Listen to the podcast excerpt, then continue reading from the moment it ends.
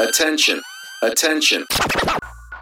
Welcome to the Million Dollar Filipino Freelancer Podcast, where we break the myth that Pinoy contractors mean cheap rates. Just like when we realized that aswangs, undins, and kinakasan na tikbalang are all just fiction. There will be a select type of Filipino freelancers who will one day represent world-class results for our clients. Hosted by Neil Reichel, a Pinoy freelancer, agency owner, and entrepreneur who has seen it again and again that charging what you're worth is not about your race or heritage. It's all about the value you deliver and finding out what our clients really need. This is not for you if pabebe ka, nana feelings mo, and pa-victim ka. If you want to know the working strategies on how not to be purita and position yourself during conversations where you don't need to explain what you charge, then we invite you to subscribe and watch out for our weekly episodes. Follow Neil Reichel on Facebook and Instagram. Always remember, being purita is a choice, but only if you don't make business sense. Oh, let's start. Let's go.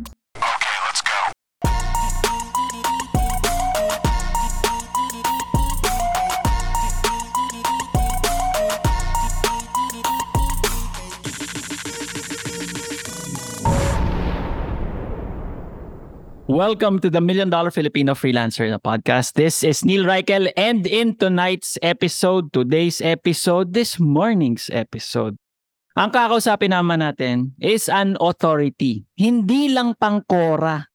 Quora spelled as Q-U-O-R-A. Hindi lang din siya isang BPO expert. Hindi lang din siya nag-take ng ilang units sa mathematics at saka business administration na may mga anak na siya nung nag-business ad siya. Akala mo, di nag-research. Okay. Hindi lang tayo matututo from her experience galing sa packaging industry. Isa siya sa mga galing sa mga packers. Di ba? Packers sa world. Ang guest natin, matututo tayo mag-scale. Matututo tayo mag-delegate. At matututo tayo, hopefully, how do you actually sell time? Diba? Okay. Pero before natin i-introduce, ang co-host ko muna. Ang ating co-host, the one and only, Anomalia, with nerves of steel. As in, lagi siyang kalmado. As in, lagi siyang kalmado. Except this one time, nagulat ako, aba? Tao din pala siya. The one and only, Miss Corina Obrero. Hello, hello bashers. Excited ako sa guest natin na to. Balita ko bastos daw bibig niya. Pero, Oh, pero, pag makikita mo mga comments ng empleyado niya, mahal na mahal siya. Pro-employee. Ganun lagi ang mga comments sa kanya. We love you, ma'am. Pero, without further ado, i-introduce na natin ang ating guest. Ang founder ng Scale Experts. Ang babate sa mga taga Juneau, Alaska. The one and only. Reyna ng Rotary, Miss Pam Baluyo. Grabe ka introduction. Hello bashers. Pwede na ba kayo sa akin? My gosh. Grabe. Okay. Nagtaka po. Grabe Oh, diba? skills nyo. Aba. Diba? Hi mo naman. Hi. Juno. Hi Juno, Alaska. Juneau. Especially to my family in Juneau, Alaska. There you go. Game. Unang tanong agad. Siyempre dapat medyo explicit agad ang dating. Okay? Hindi na namin tatanungin yung bastos yung bibig. Wag na yon. Luma na yon. Oo, oo, luma na yun. Miss Pam. Oh, Ma'am Pam. Madam Pam. Pam. Alam na namin na nag-start ka ng isang BPO company. Okay? Alam na namin din na meron kang co-founder nito. Kung hindi, okay, sa mga listeners natin, after listening to this episode, you can go to the prequel na may gumawa na sa atin. In-interview na siya. It's in the show notes of this episode. Panoorin niyo kung paano siya nag-start. Ang question ko is this. Miss Pam, nagbebenta ka ng oras, nagbebenta ka ng skills, nagbebenta ka ng services sa mga Pilipino, kapwa Pilipino natin, to clients abroad. Member ka rin ng tribe. Aren't you feeling na somehow, di ba we always talk about premium rates, premium rates? And when we say premium rates, kadalasan ang iniisip ng mga tao is making 100,000 pesos and up. Pero what you're selling is, could it be a commodity? Could it be arbitrage na you're getting the skills here at a lower cost and then selling it abroad at a higher cost?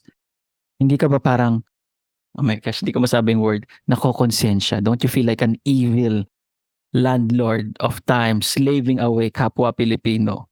Yan. Yan ang maling notion ng iba.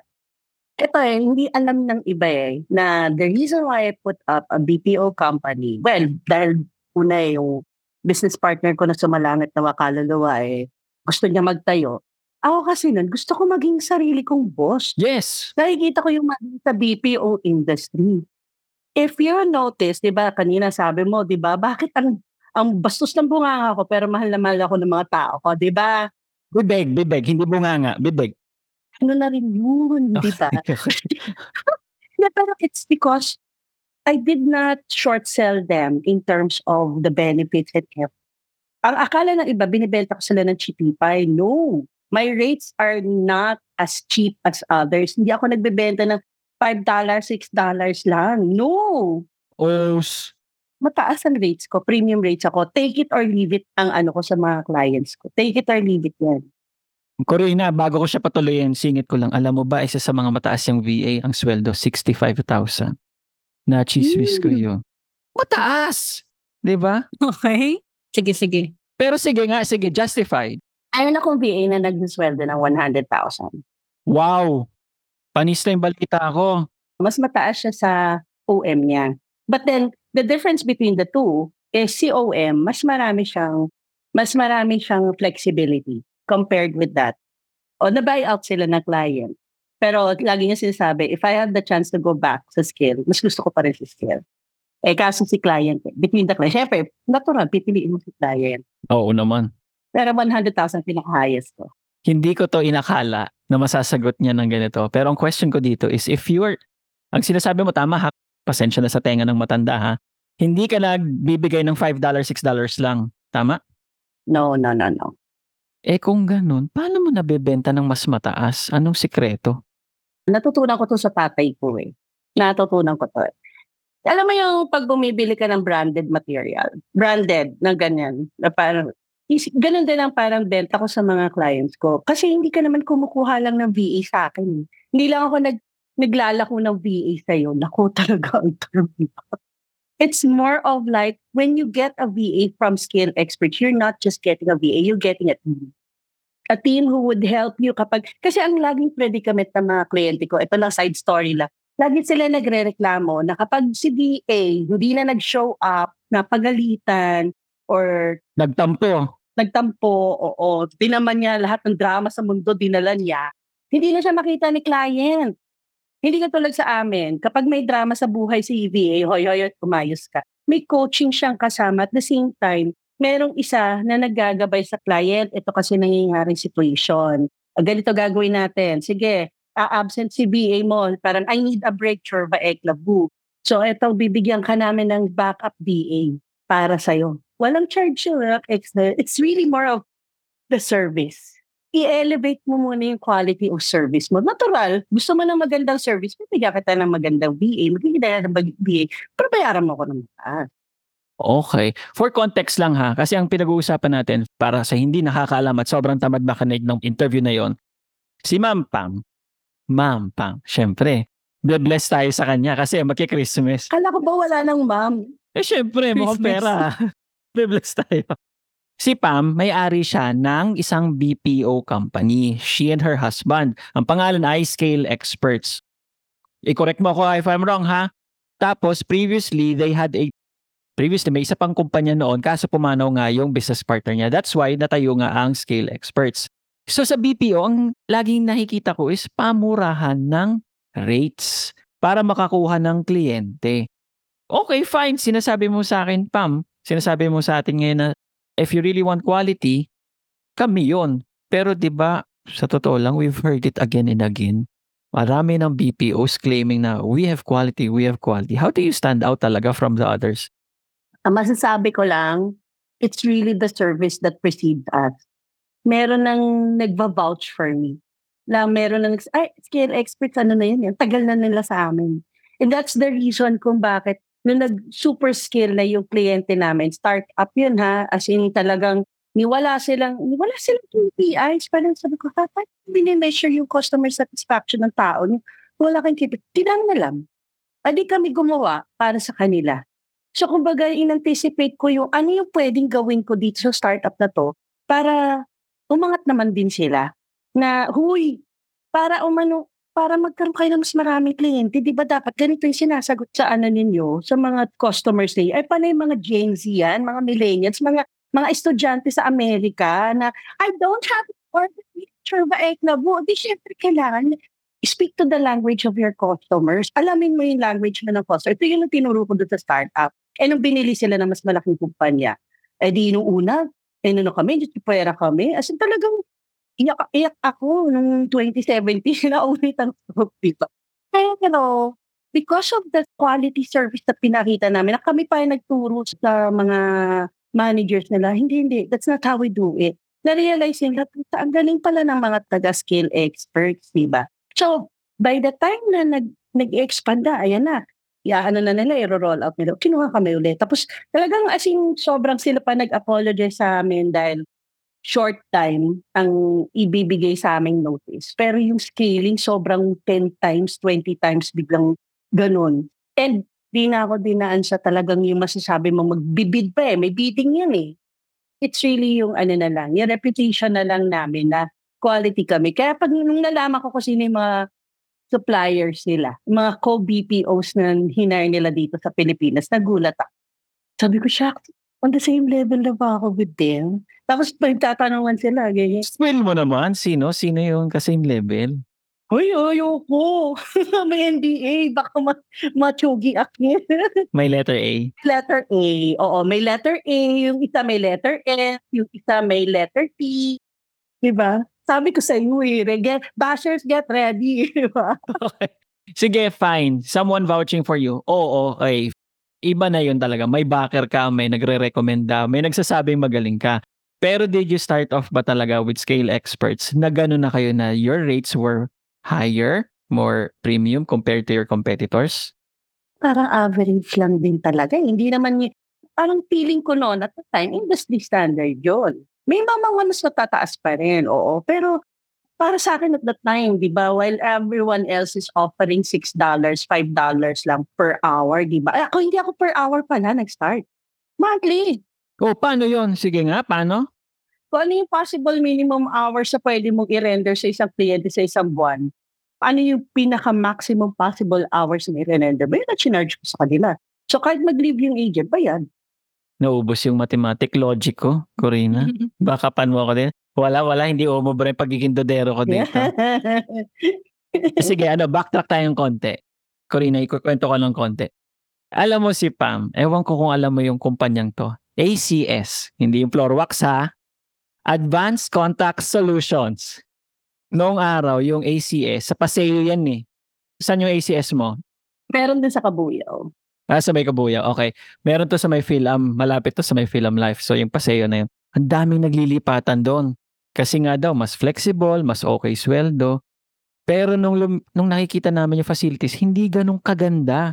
Nako, ang mga chismis pa dyan, ng mga taga-psychs at saka taga-people support. Yay, kadiri sa ACS, may mga daga-daga pa dyan. Pero, etong si Pam, okay, with ACS, she jumped over to another call center and another couple of call centers. Doon na siya nag-start nung sarili niya. Which is, saan mo nakuha yung tapang na yun? Kasi hindi naman biro-biro ang mag-start ng call center kahit na galing kang call center. Magsawa na ako sa politika ng content. Naumay ka na. Naumay ako. As in talagang to the point, pumatol uli ako ng, sige, pupunta ako sa mga startup na BPO. Open lang nila, 12,000.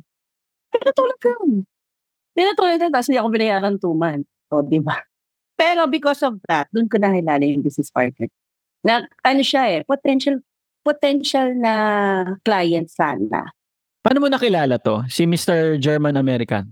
Oo, si Leo. O Leo, kung nakikinig ka man, magparamdam ka, Char. Wag na. Ano na siya, tahimik na siya. Anyways, ano siya, ah, at the time, gusto nga niya magtayo ng call center. Kausap niya, yung may-ari ng call center na pinasukan ko nga, yung startup pa lang sila, kasi kabubukas lang. Tapos wala pa talaga yung client.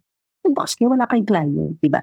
Ayun, naghanap siya. So, inti, tinatanong ko siya, sabi ko, anong, anong gusto mo? Tapos, ang sinabi sa akin, sige, ikaw na lang humawak ka kasi parang ikaw lang yung pinaka-qualified makipag-usap dyan.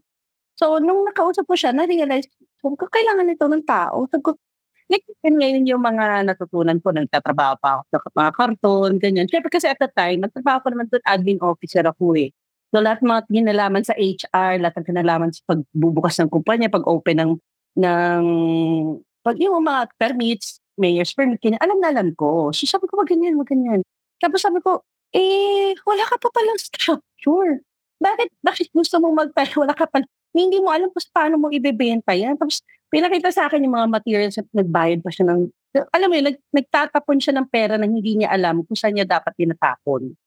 Bago siya magtapon ng todo-todo, tapos nagkakalokohan pa sila ng ex niya noon na, ano, alam mo naman yung mga, so, sad to say, wag na natin kwento, no? di ba? Wag, saka natin ito chismis. Leo, wag na. Okay, okay, okay.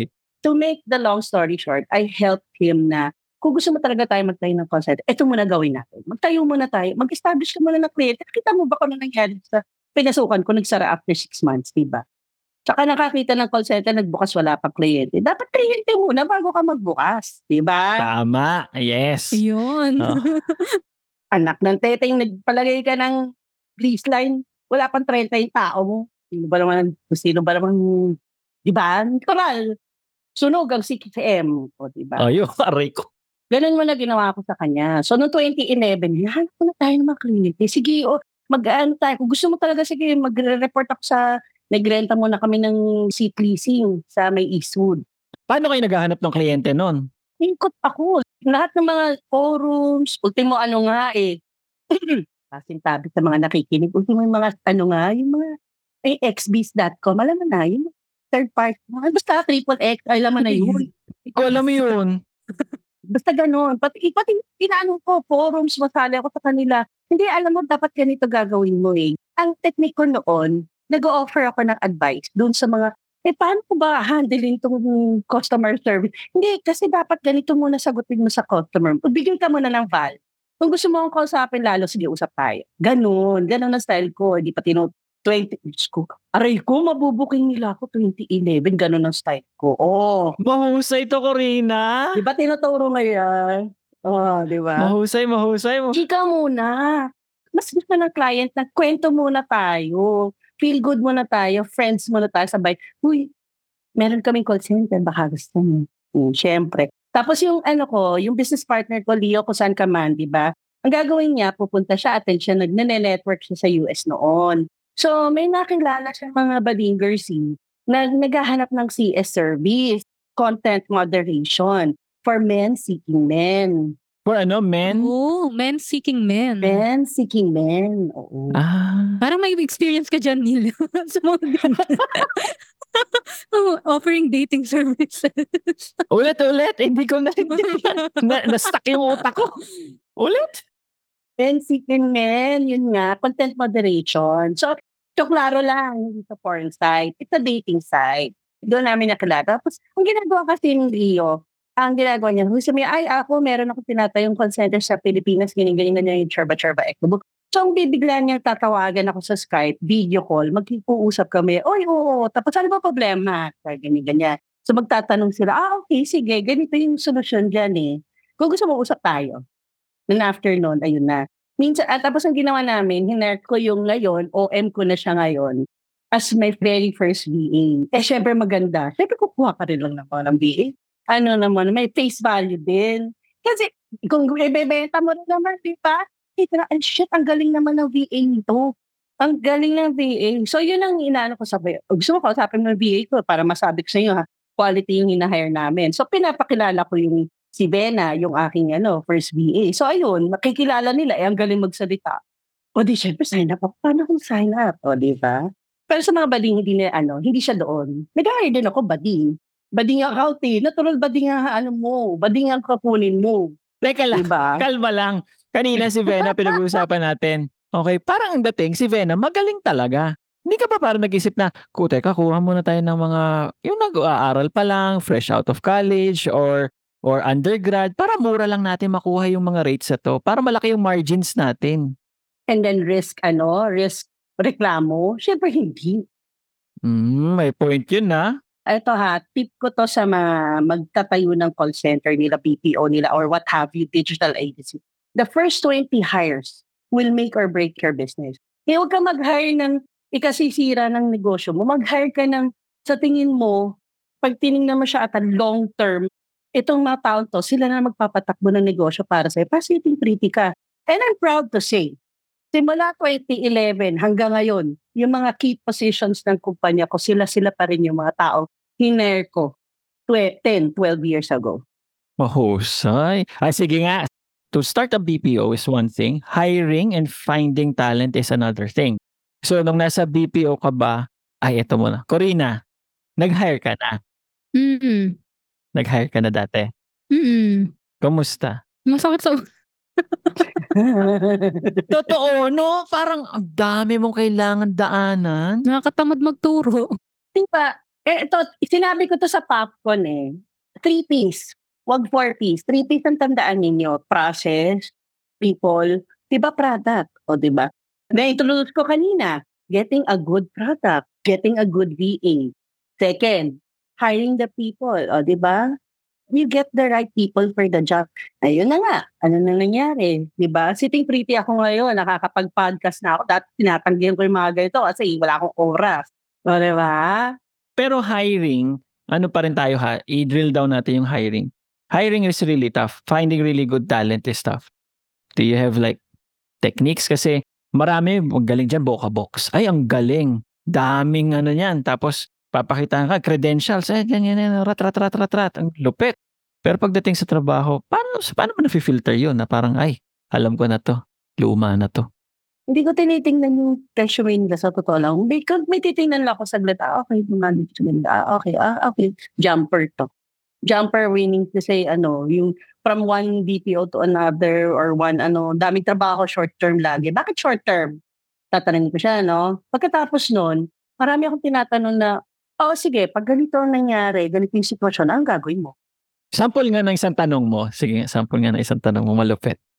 Teka, hindi na ako nag interview pero ito yung may, may tanong akong ganito eh. Na parang between choosing, ano, choosing your family and choosing your client, ano naman pipiliin mo? Kumbaga, kailangan mo mamili sa kanila dahil may importanteng, ano, may, may pinapatapos sa'yo. Hirap naman nun. Oo, ganon. Pag may pinatapos sa'yo yung client mo, at tapos birthday ng anak mo, kailangan mo rin tindan, anong unahin mo? Hirap naman nun. Ganun ang situation ko. Kasi ang hinahabol ko sa kanila yung thought process ni Ray. Kasi kapag sinagot nila sa akin na, Huwag mo akong tanongin yan ha. Huwag mo akong tanongin. oo, pag sinagot nila sa akin na, ah, unahin ko muna yung client ko, ganyan-ganyan, oh, may pa-drama ko sa totoo lang.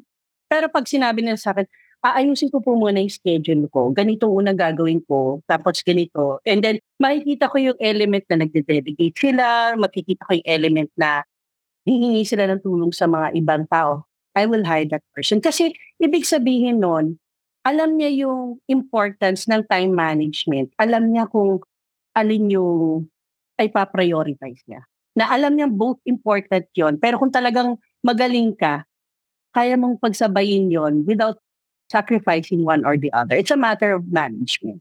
In fairness, ha, sumabugot ako doon, ano? Kasi laging sa call center, tatanungin, hindi na call center kasi to si Corinne, sell me this pen. How do you see yourself five years Ah, from now? ano? Ano mo? Kala ko, no? Sell ice cream to an Eskimo. Oh, sell No, ice cream. no, no. ice cream. Yung bakit yung manhole bilog, yung mga ganun. Ganun lang ang mga tanong ko sa kanila.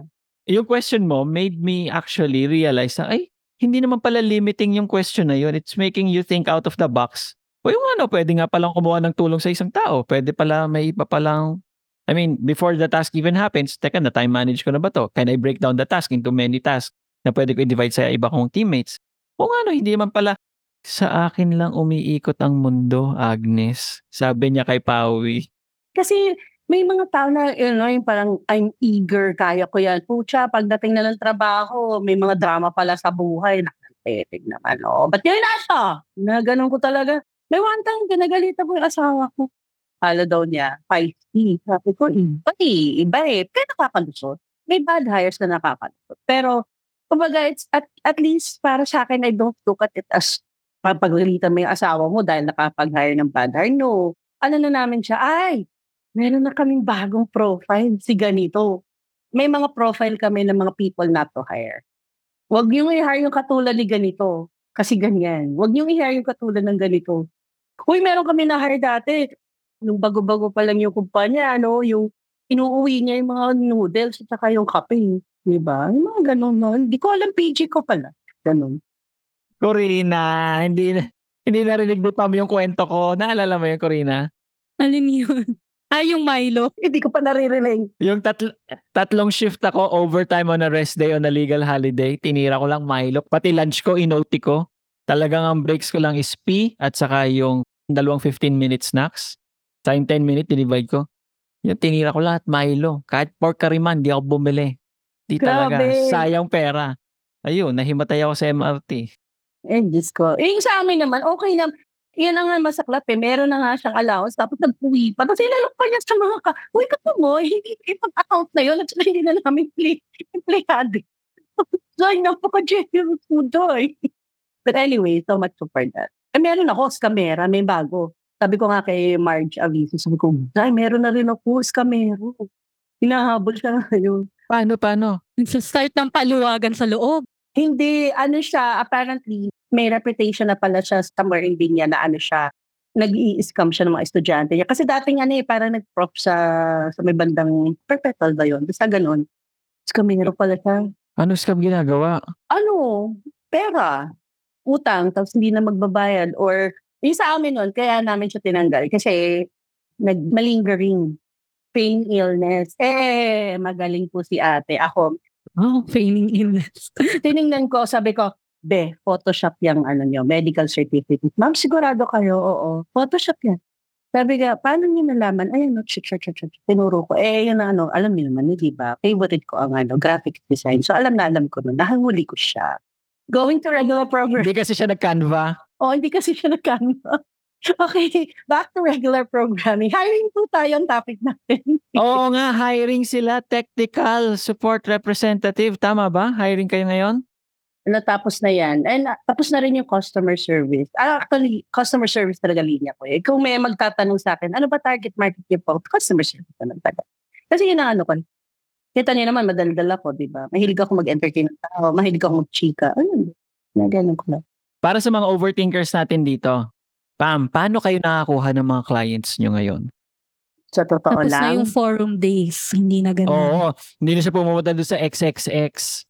Oo, yung mga excesses. Hindi na, ano na kasi, sa totoo lang, hindi pa ako masya... Hanggang ngayon, aminado ako. I will admit this, mga bashers. Sige, i-bash nyo ako dito. Wala pa rin akong solid na business development. Kasi nga, panay referral sa natatanggap ko. Ginagawa ko, chinichika ko yung mga kliyente ko ngayon. Uy, gusto mo bawasan natin yung rates mo. Alam mo naman ako, referral mo naman ako ng mga kaibigan mo dyan, mga amiga mo sa industriya. Tapos sabihin mo sa akin, ako expert. May ganon, meron akong ganon.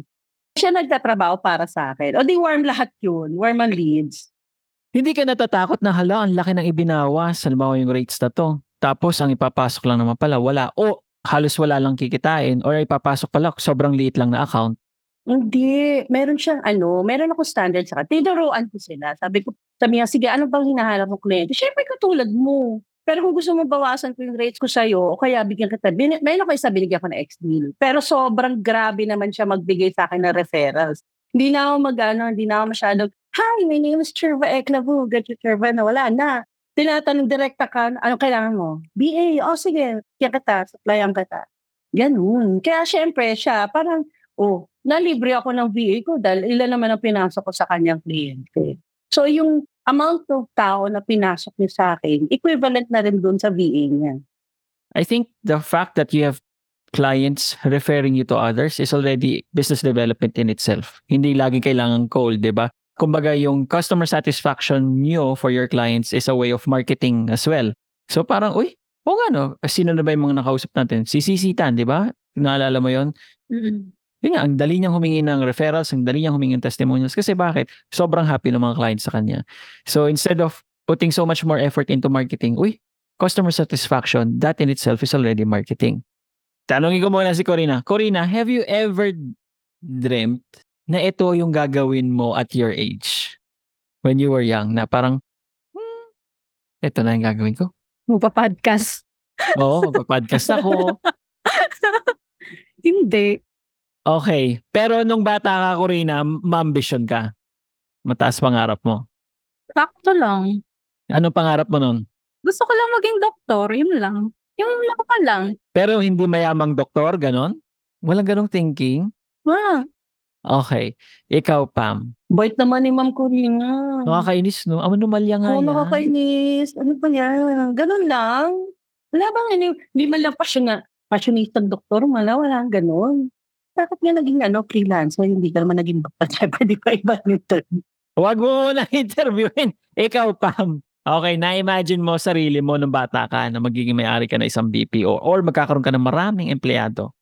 Hindi. Ang nasa utak ko, maging interior designer ako, kaya ano ko eh. Ito, parlorista. Paano ka napasok sa mathematics? Magkikilay pala dapat. Oo, pagpipili pa dapat. Hindi, ganito kasi nangyari noon. Gusto ng nanay ko maging nurse ako. Eh, ayaw ko maging nurse. Dami na nating nurse, dami na nating teacher. Actually, gusto ko maging teacher. Ayaw niya. Ayaw niya. Gusto ko. Eh, pinapin ko maging teacher eh, di ba? Gusto ko mag ano. Eh, ayaw niya. Nga teacher siya. So, nurse. Ayaw ko naman maging nurse. Hindi naman sa nandidiri ako pag may nakikita akong dugo, kaya mga matatanda, alalayan. Hindi naman sa ganun. Pero, hindi yun ang passion ko eh. Ang gusto ko yung nagdo-drawing ako, ang kaayos, interior designs. Kaya favorite games ko, Sims eh.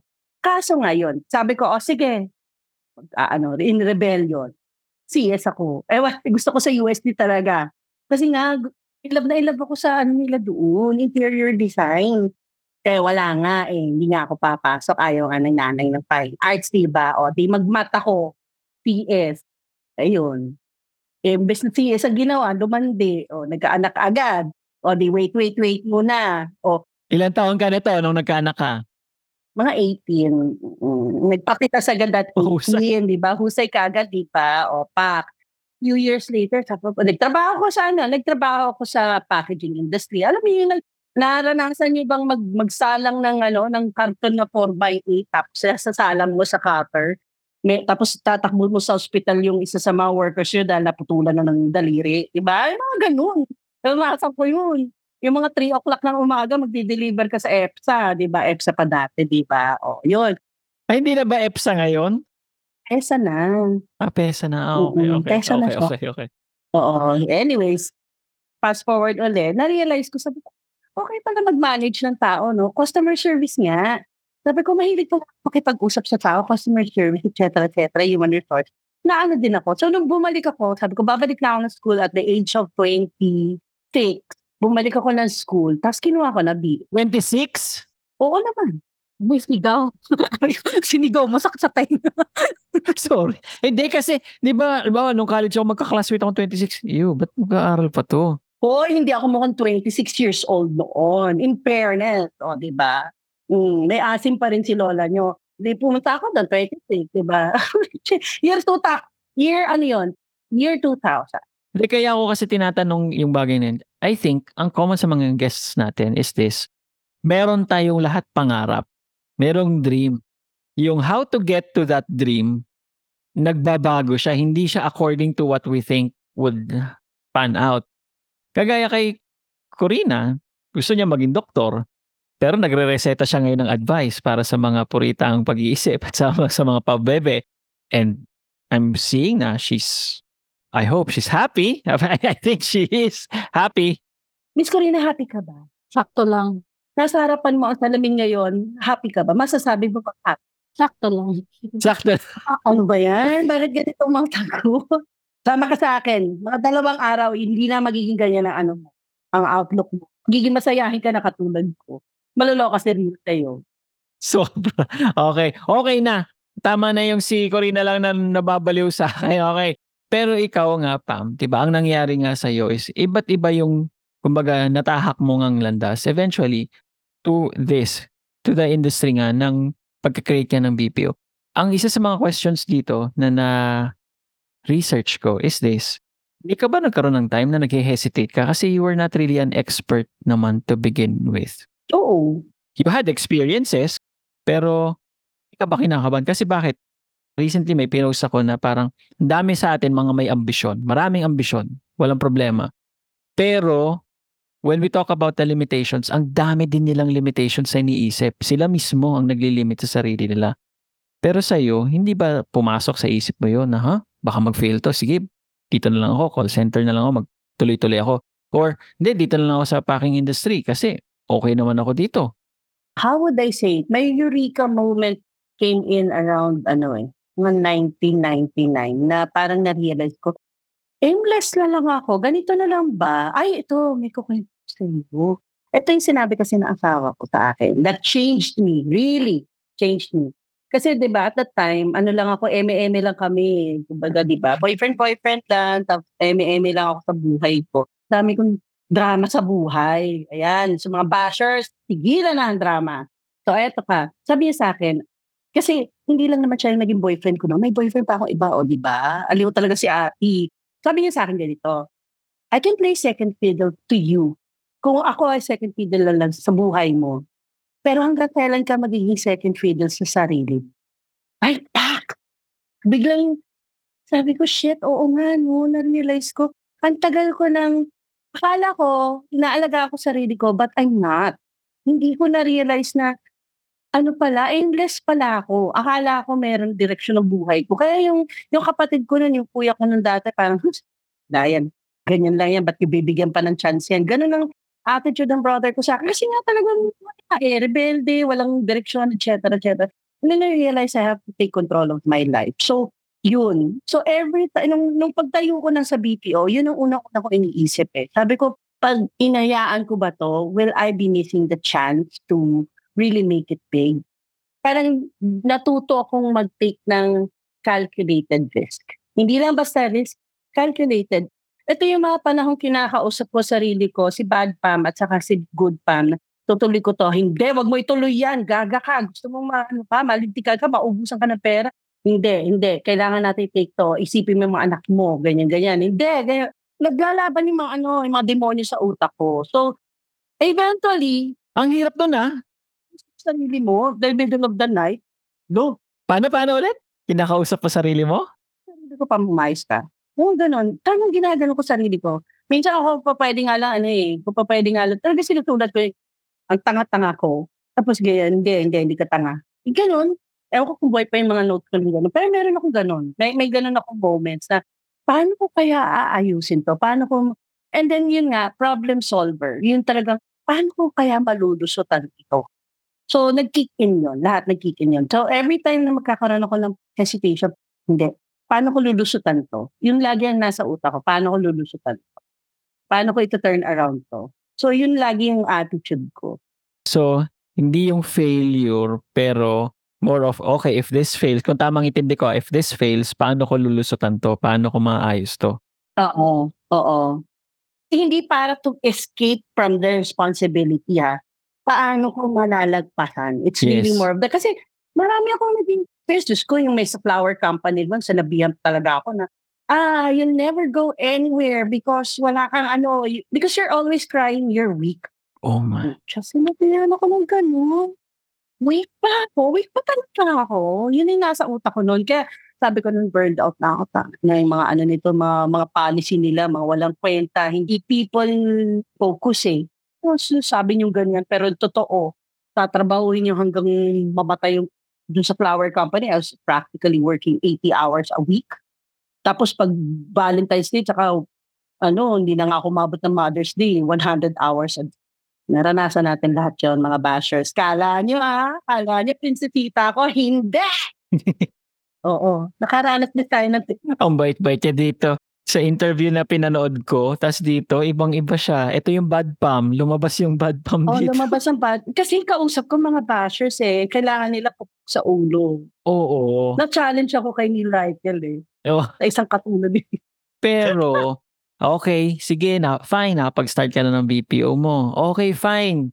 May mga clients ka na nagva-vouch sa'yo. Pero, aminin natin sa world of entrepreneurship, when there are downs, there are really downs. As in, downs talaga. Paano ka nakakaahon dun? Paano ka bumabangon dun? Anong gusto mo? Beauty queen answer o yung real talk? Real talk answer. real talk. Iiyak ko na muna. Iyak muna natin ng todo-todo. Iyak mo na. Kailangan, kailangan you need that eh. Hindi ka pwede magmatapang nang hindi ka muna nagbe-breakdown eh. Bago mo isuot ang armor mo, bago mo isuot yung face mo na pang matapang, iyak mo muna yan para hindi mo siya talahin. Again, yun nga, yung paano lulusutan. Eto, perfect example 2017. Ngayon, pag naaalala ko, sabi ko siya, paano nabayaran itong mga to?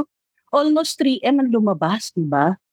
Ako pinagkukuha yung pera para pambayad sa lahat ng mga pinagkakautangan at saka lahat ng mga nawala ng trabaho at that time. Ubus ka ba ni? Ubus ka ba ni? So, ang ginawa ko noon, nung nais ko, sabi ko, maintain ako ng office, 100,000 mahigit. Tapos yung renta, so wala ng tao dahil nga nalaga sila lahat. Hmm, tanggalin lahat yan. Telecommute tayo, kaya naman yata eh. Nakita ko cloud-based. Subukan so, natin yung cloud-based. Tapos bigyan, lahat ng tao. Oy, lahat kayo ha. Mag, ano kayo, kumuha kayo ng tigta 20 Mbps at least na connection sa bahay ha. O ito muna. Sige, bilhin nyo na lang sa akin yung desktop. O kahit mga ano lang, palugin na. Basta magsimula tayo ulit. And then I got a smaller ad office for admin para naman sabi may opisina ako. Yes. O yun, awa ng Diyos. So yun, doon na nagsimula si Skill. It's from that very bad situation that Skill Experts was born. Na talagang wala kang pera. Kikita pa ba ako dito? Lalaban pa ba ako? 'Di ba? Laban pa ba ako? Kasi kawawa eh. Sabi ko, bibitawan ko ba itong mga nakasupport? Ginawa ko, tinanong ko yung mga ano, yung mga, are you still with me? Kaya niyo pa ba ako supportahan? Sumumo ako sila sa akin. Sige, laban lang, mother. O wala mo na tayong race, ha? Wala mo na tayong annual race. Hindi kakayanin ng powers ko. Wala mo na tayong mga pa-bonus-bonus. Hayaan niyo, babawi ako. Pag may, ano ako, personal ako. Sa ako, talagang kaming mag-asawa, tinabihan ko yung sa ako, gawala mo na pasweldo. Huwag ka mo na magsweldo. Hey, paano yun? Hmm, huwag ka mo na magsweldo. Okay lang yan. Kaya natin yan. Yun, awa na Diyos. Survive ako. Pag binabalikan ko yun, sabi ko, shit, magugulat ka. Totoo. Kumbaga, nung 2017, siguro yung sitwasyon is, siguro ang tanong, I'm not sure kung yun, pero kung ako, bakit ako? Bakit sa akin nangyayari to? Pero fast forward, Ay, hindi ko inisip ganun. Hindi ko inisip yung bakit ako, bakit ganun. Ang ano ko lang sabi ko, it's really more of like this. Anong kagaguhan ang ginawa ko para nakarma ako ng ganito? yes, magandang tanong yan. It's more of like that. Naniniwala, malaking ano ko, eh, may, I'm a big fan of karma. Ako naman, syempre, ang laki ng pabebe sa DNA ko. Bakit ako? Bakit sa akin nangyayari to? Pero moving forward, ngayon, six years after, parang, I think the way, ano is, sasabihin mo, buti na lang nangyari to. Kasi nga, bago pa nagkaroon ng mga work from home, sinimulan mo na yung work from home. Alam ko, sa BPO, sobrang taas yung expectations for security, data privacy, yung mga tipong ganun. Pero, nung 2018, 2017, sabi mo, hindi, work from home, di ba? Work remotely. Hindi ka ba natakot na parang, hala, yung mga kliyente ko baka ma-expose kasi ang internet lang na ginagamit ng mga ito, ito, ang gamit na ginagamit lang. May token ba sila na gina I don't know if yun ba yung ginagamit ng 2018 ha? Yung token na para bang maglalagin ka, may VPN ba lahat sila para masabi mo na safe lahat yung connection sa mga tao mo? May iba, VPN. May iba, nag-subscribe ako na merong, may webcam, may, may logging, may screenshot yung mga ginagawa ng mga tao sa, ano, sa computer nila. Doon papasok yung process eh. Kahit sabihin natin, akala nyo mga, ano, sabi ko, akala nyo bunga ako ganito. But in reality, you have to understand yung pre-process and you have to really carry it by heart that you have process, people, the product. Yung product strengthen mo, i ano mo, i-solidify and make it stand out. Sa akin, the reason why it's standing out because I'm selling experts. Kumbaga, let's scale your business further. Make them appear na by hiring us, lalago negosyo mo. Ganun ang, ano ko, ang benta ko sa product, sa service. Tao, hire the right people. Hire the people that you can trust na alam mong hindi na nakawin ng pera mo. But hindi yan full, foolproof. May nagnakaw nga sa akin, di ba? May nagnakaw din ng clients. But then, kumbaga, ibig sabihin, strengthen your, the way you, you treat people. And then, of course, yung process. Yan, katulad na, ano yun ang very first na in-establish ko sa kumpanya. Kahit ng VKW days pa, may proseso ko, alam, may code of conduct, meron ng ganito. Ito yung ano natin, core values natin, di ba? Core values, pipito lang kayo, core values, ano, di ba? Di ba yung iba sasabihin na, saka na natin isipin yan, di ba? Totoo! Pero ako hindi. Nang nag ano, establish pa lang ako na nagre-register ako na ako, dadalawa lang naman kami. Pero di ba, nung, nung nag, ano na ako, nung, yun na, 2012 na, pipito pa lang. Oh, meron nung, sa makakita, pito, code of conduct, meron na, o, di ba? Kahit pito lang kayo. Bakit? Kasi, ano, Bible, balik kayo. Anong nangyayari? Balik kayo dyan. Balik kami yung code of conduct. Anong meron tayo dyan? So, it's always been like that. Oo, ganda nun ah. Sige nga, nung pito kayo, paano nyo nasimulan yung core values nyo? May tag, ano kami nun, I can. Integrity, ano ba, basta yun. Hindi ko na matandaan. Natagal no, 10 years naman. Patawagan nyo naman. O, di ba? Very empowering mani ano ka agad, di ba? Yung, yung, yung manifesting nun, I can. Di ba? I can. Di ba? Napaka-strong. O ngayon, ang ano namin ngayon, ang core values namin, kiss. Kiss. Yes. Oo, kiss. Ano ibig sabihin ng kiss? Kaisen, Igso, Sarang, saka Shinkiday. It's the Japanese and Korean principle na it's embodiment of the, all the rest of the core values. Kasi di ba, pag sinabi mong Kaisen, dami na rin ibig sabihin. Yes. Pero yun yung gusto kong mangyari kasi. Cluster. Cluster values that you can carry on. Before we proceed dun sa paborito natin sa interview na to, if I were to start my own BPO, kagaya ng mga bashers dito, and alam naman natin, okay, sige, it starts off muna with a virtual assistant. So VA ako, sabi ko, "Uy, gusto ko na mag-outsource, gusto ko na mag-create ng sarili kong BPO. How do you actually productize yung VA tasks? Parang ako naman yata nawala doon. Productize. Una, how much do you charge ba per hour on a normal rate? Pinaka-average na ngayon. Pinaka-mababa ha. Yung pinaka-mababa yung ano, presyong ano na yung budget meal na talaga yan. $7. $7. Ano ang kaya mangyari sa $7 pag kumuha ko ng VA sa'yo at $7 per hour? Basic task lang yan. Huwag kang ano. Basic task lang. Like, Email management lang, calendar management, mag-check-check lang ng mga lead, ganyan. Ano lang yan, basic lang yan. Full-time pati yan ha. Pag part-time lang gusto mo, ay hindi pwedeng $7, $9 dapat ang minimum natin. Bakit? Kakaunti lang yung papagawa mo sa tapos 40 hours na tumigil ka. $9 yan, minimum. pero doon sa $7, walang mga, uy, mag-redesign ka sa Canva, gagawa ka ng slides. Ay, wala. ah, wala, yun. Oo, hanggat maaari, teka, wait lang ha, wag muna tayong ganon. O kaya kung magsi-CS calls ka lang, calls lang ha, wag mo papadagdag ng mga may pa-travel arrangements ka pa, ek-ek mo, diba? Ganun, sinasabi ko sa kanila. So, klarong-klaro talaga, umpisa pa lang, hindi yung, ay sige, sige, kaya din yan, ang tao ko yan. Ay sige, dagdag mo na yan. Sige. Dati ganyan ako, pero it doesn't work. Mababurn out yung tao ko. Ang galing-galing ng tao ko, tapos $7. Ay, hindi pwede. Hindi pwede. Dagdagan natin. Tsaka sinasabihan ko yung client ko, Oy, may pa-bonus ha. Hindi pwede nga. Tsaka 100% yan, bonus sa VA. Uy, in fairness, meron akong VA noon. Dahil sobrang tiyaga niya sa kliyente ko na yun na, ano, isa't kalahating tarantado. Ba, nakatanggap siya ng $5,000 bonus. Wow! Saka, 100% binigay ko yun. Di ba? Uy, yung client ko ngayon, nakakaloka yun. Tapos tinatawagan ako ng linggo para lang sabihin sa akin, nagkakaproblema siya sa love life niya. O, di ba? Pero minsan, you have to offer that kind of, you know, client relationship yun eh. Yan ang hindi nakikita ng iba. Sabi, huwag daw masyado maging close. Oo, ito ang limit. Pero kung minsan na kailangan pag vulnerable si client, grab mo yun. Ang importante doon, nag-establish ka ng trust eh. You have to Yes. establish trust. You have to establish respect. Pag nalaman niya, ay shucks, si ate Pam, pwede pala maging therapist ko. Pero up, mm, up, hanggang doon lang. Pag tayong experience, di ba? Hindi ka natatakot manakawan ng client. Di na kasi sa lahat ng mga tumarantado sa akin, wala pang yumayaman sa kanila eh. I'd like to see them na yumaman sila. I love the answer. Karma is real. Karma is digital. I'd like to see them go to my ano my door and tell me, Jai, successful na rin ako katulad mo. Ay, very good. Natutunan mo ba from my learning? Aminin mo. Pag sila umamin sila, hindi, natuto ka rin sa akin. Pwede, pwede, pwede. Oo, mga ganon. Pero sa ngayon, wala pa, wala pang gumagawa. Pero lahat ng nakipag-reconcile sa akin, umayos ang buhay. Karma is real, di ba? Karma is real. Oo, karma is real. Corina, ano paborito mo sa episode natin na to? Bukod sa tarantado, bukod dun sa... sa Madi, pasensya ka na ha. Kausap ni Daddy, mahigpit eh. Uy, ano din ako, ah, spiritual din ako. So, eh, akala lang ng iba ganito lang ako. Pero yun nga. Huwag ka lang testify, nagde-depend ka sa sarili mo. O, di ba nag-enjoy yung mga bashers ngayon? O, di ba? Sobra. Paborito mo, Corina? Yung nag-set siya ng core values kahit nung konti pa lang sila. I think, akala nung mga tao, dapat for big, ano na siya, for big team.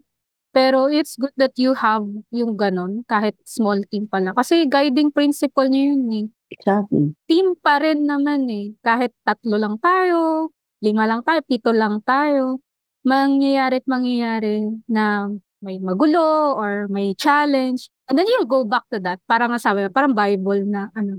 Parang, oops, pag nalilito tayo or pag nahati yung team natin na, oh, gusto ng isang, ano, mang, na iba sa atin ito, saan tayo babalik? May pagbabalikan tayo na core values, parang North Star. Oo. Yes. Ganda nun. Ako, paborito ko, tactical naman is when I heard Pam hiring talent na magagaling na talaga. Hindi na siya yung nagbarat-barat pa na, hindi, kuha lang tayo ng ganito para ito lang ibabayad natin.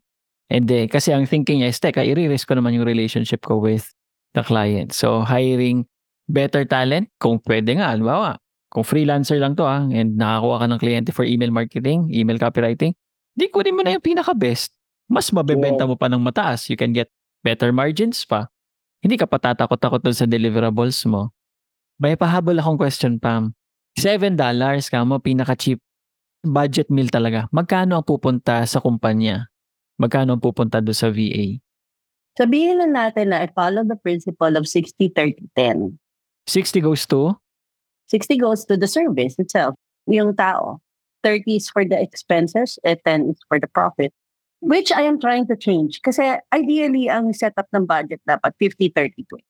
Depende naman kasi. Depende. Meron ako mga mga deals na pagkaya ko talagang i-jack up yung price and still get some BAs na I could still negotiate a better deal with them. Pero hindi ko pinapabayaan na everyone na hinahire ko, bukod dun sa deal na yun, meron silang natatanggap na benefits. Healthcare, sick leave, saka makakita may ibang mga freelancer, independent contractors, I call them, na meron silang leave credits. Binibigyan ko sila ng leave credits. Saan ka nakakita ng gano'n? Na hindi naman binibigyan ng kliyente. Pero I give, kasi it's ano nga eh, yun nga, again, pag marunong ka mag-alaga ng tao, kahit anong sasabihin mo, aano nila yan. They would follow, not because I said so, but because they loved it. Minsan nagugulat ako sila na nag-volunteer. Ako na ba ba? Yeah. Babayaran ka tayo, hindi po, hindi po, okay lang po. Yan, di ba? Mahal naman ako. Hindi lagi pera. Ako hindi lagi pera. And I would really prove that kasi the people who stayed with me for like 8, 9, 10 years, they ne- never really stayed because of the money. They stayed because of the culture. Sila nagdikta ng culture ng skill expert. Ganda nun. Maraming salamat, Pam, sa iyong mabulaklak na bibig at ang ating mga bashers ay talagang nakinig ng maigi. Corina, maraming salamat.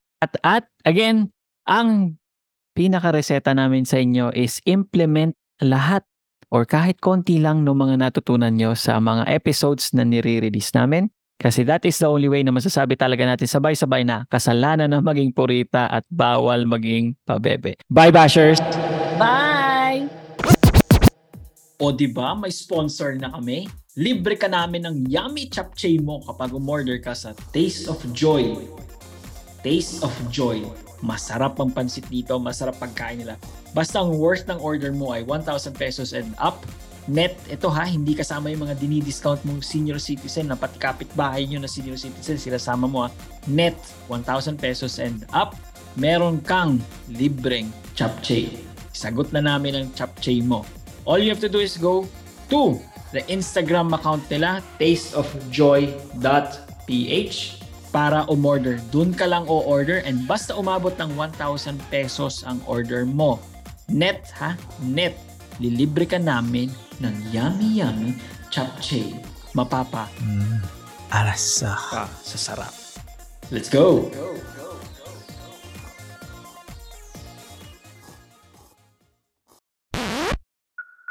Yon! Congratulations! You have survived another episode of the Million Dollar Filipino Freelancer Podcast. If you want more sabunutan ng feeling session, go download all the other episodes.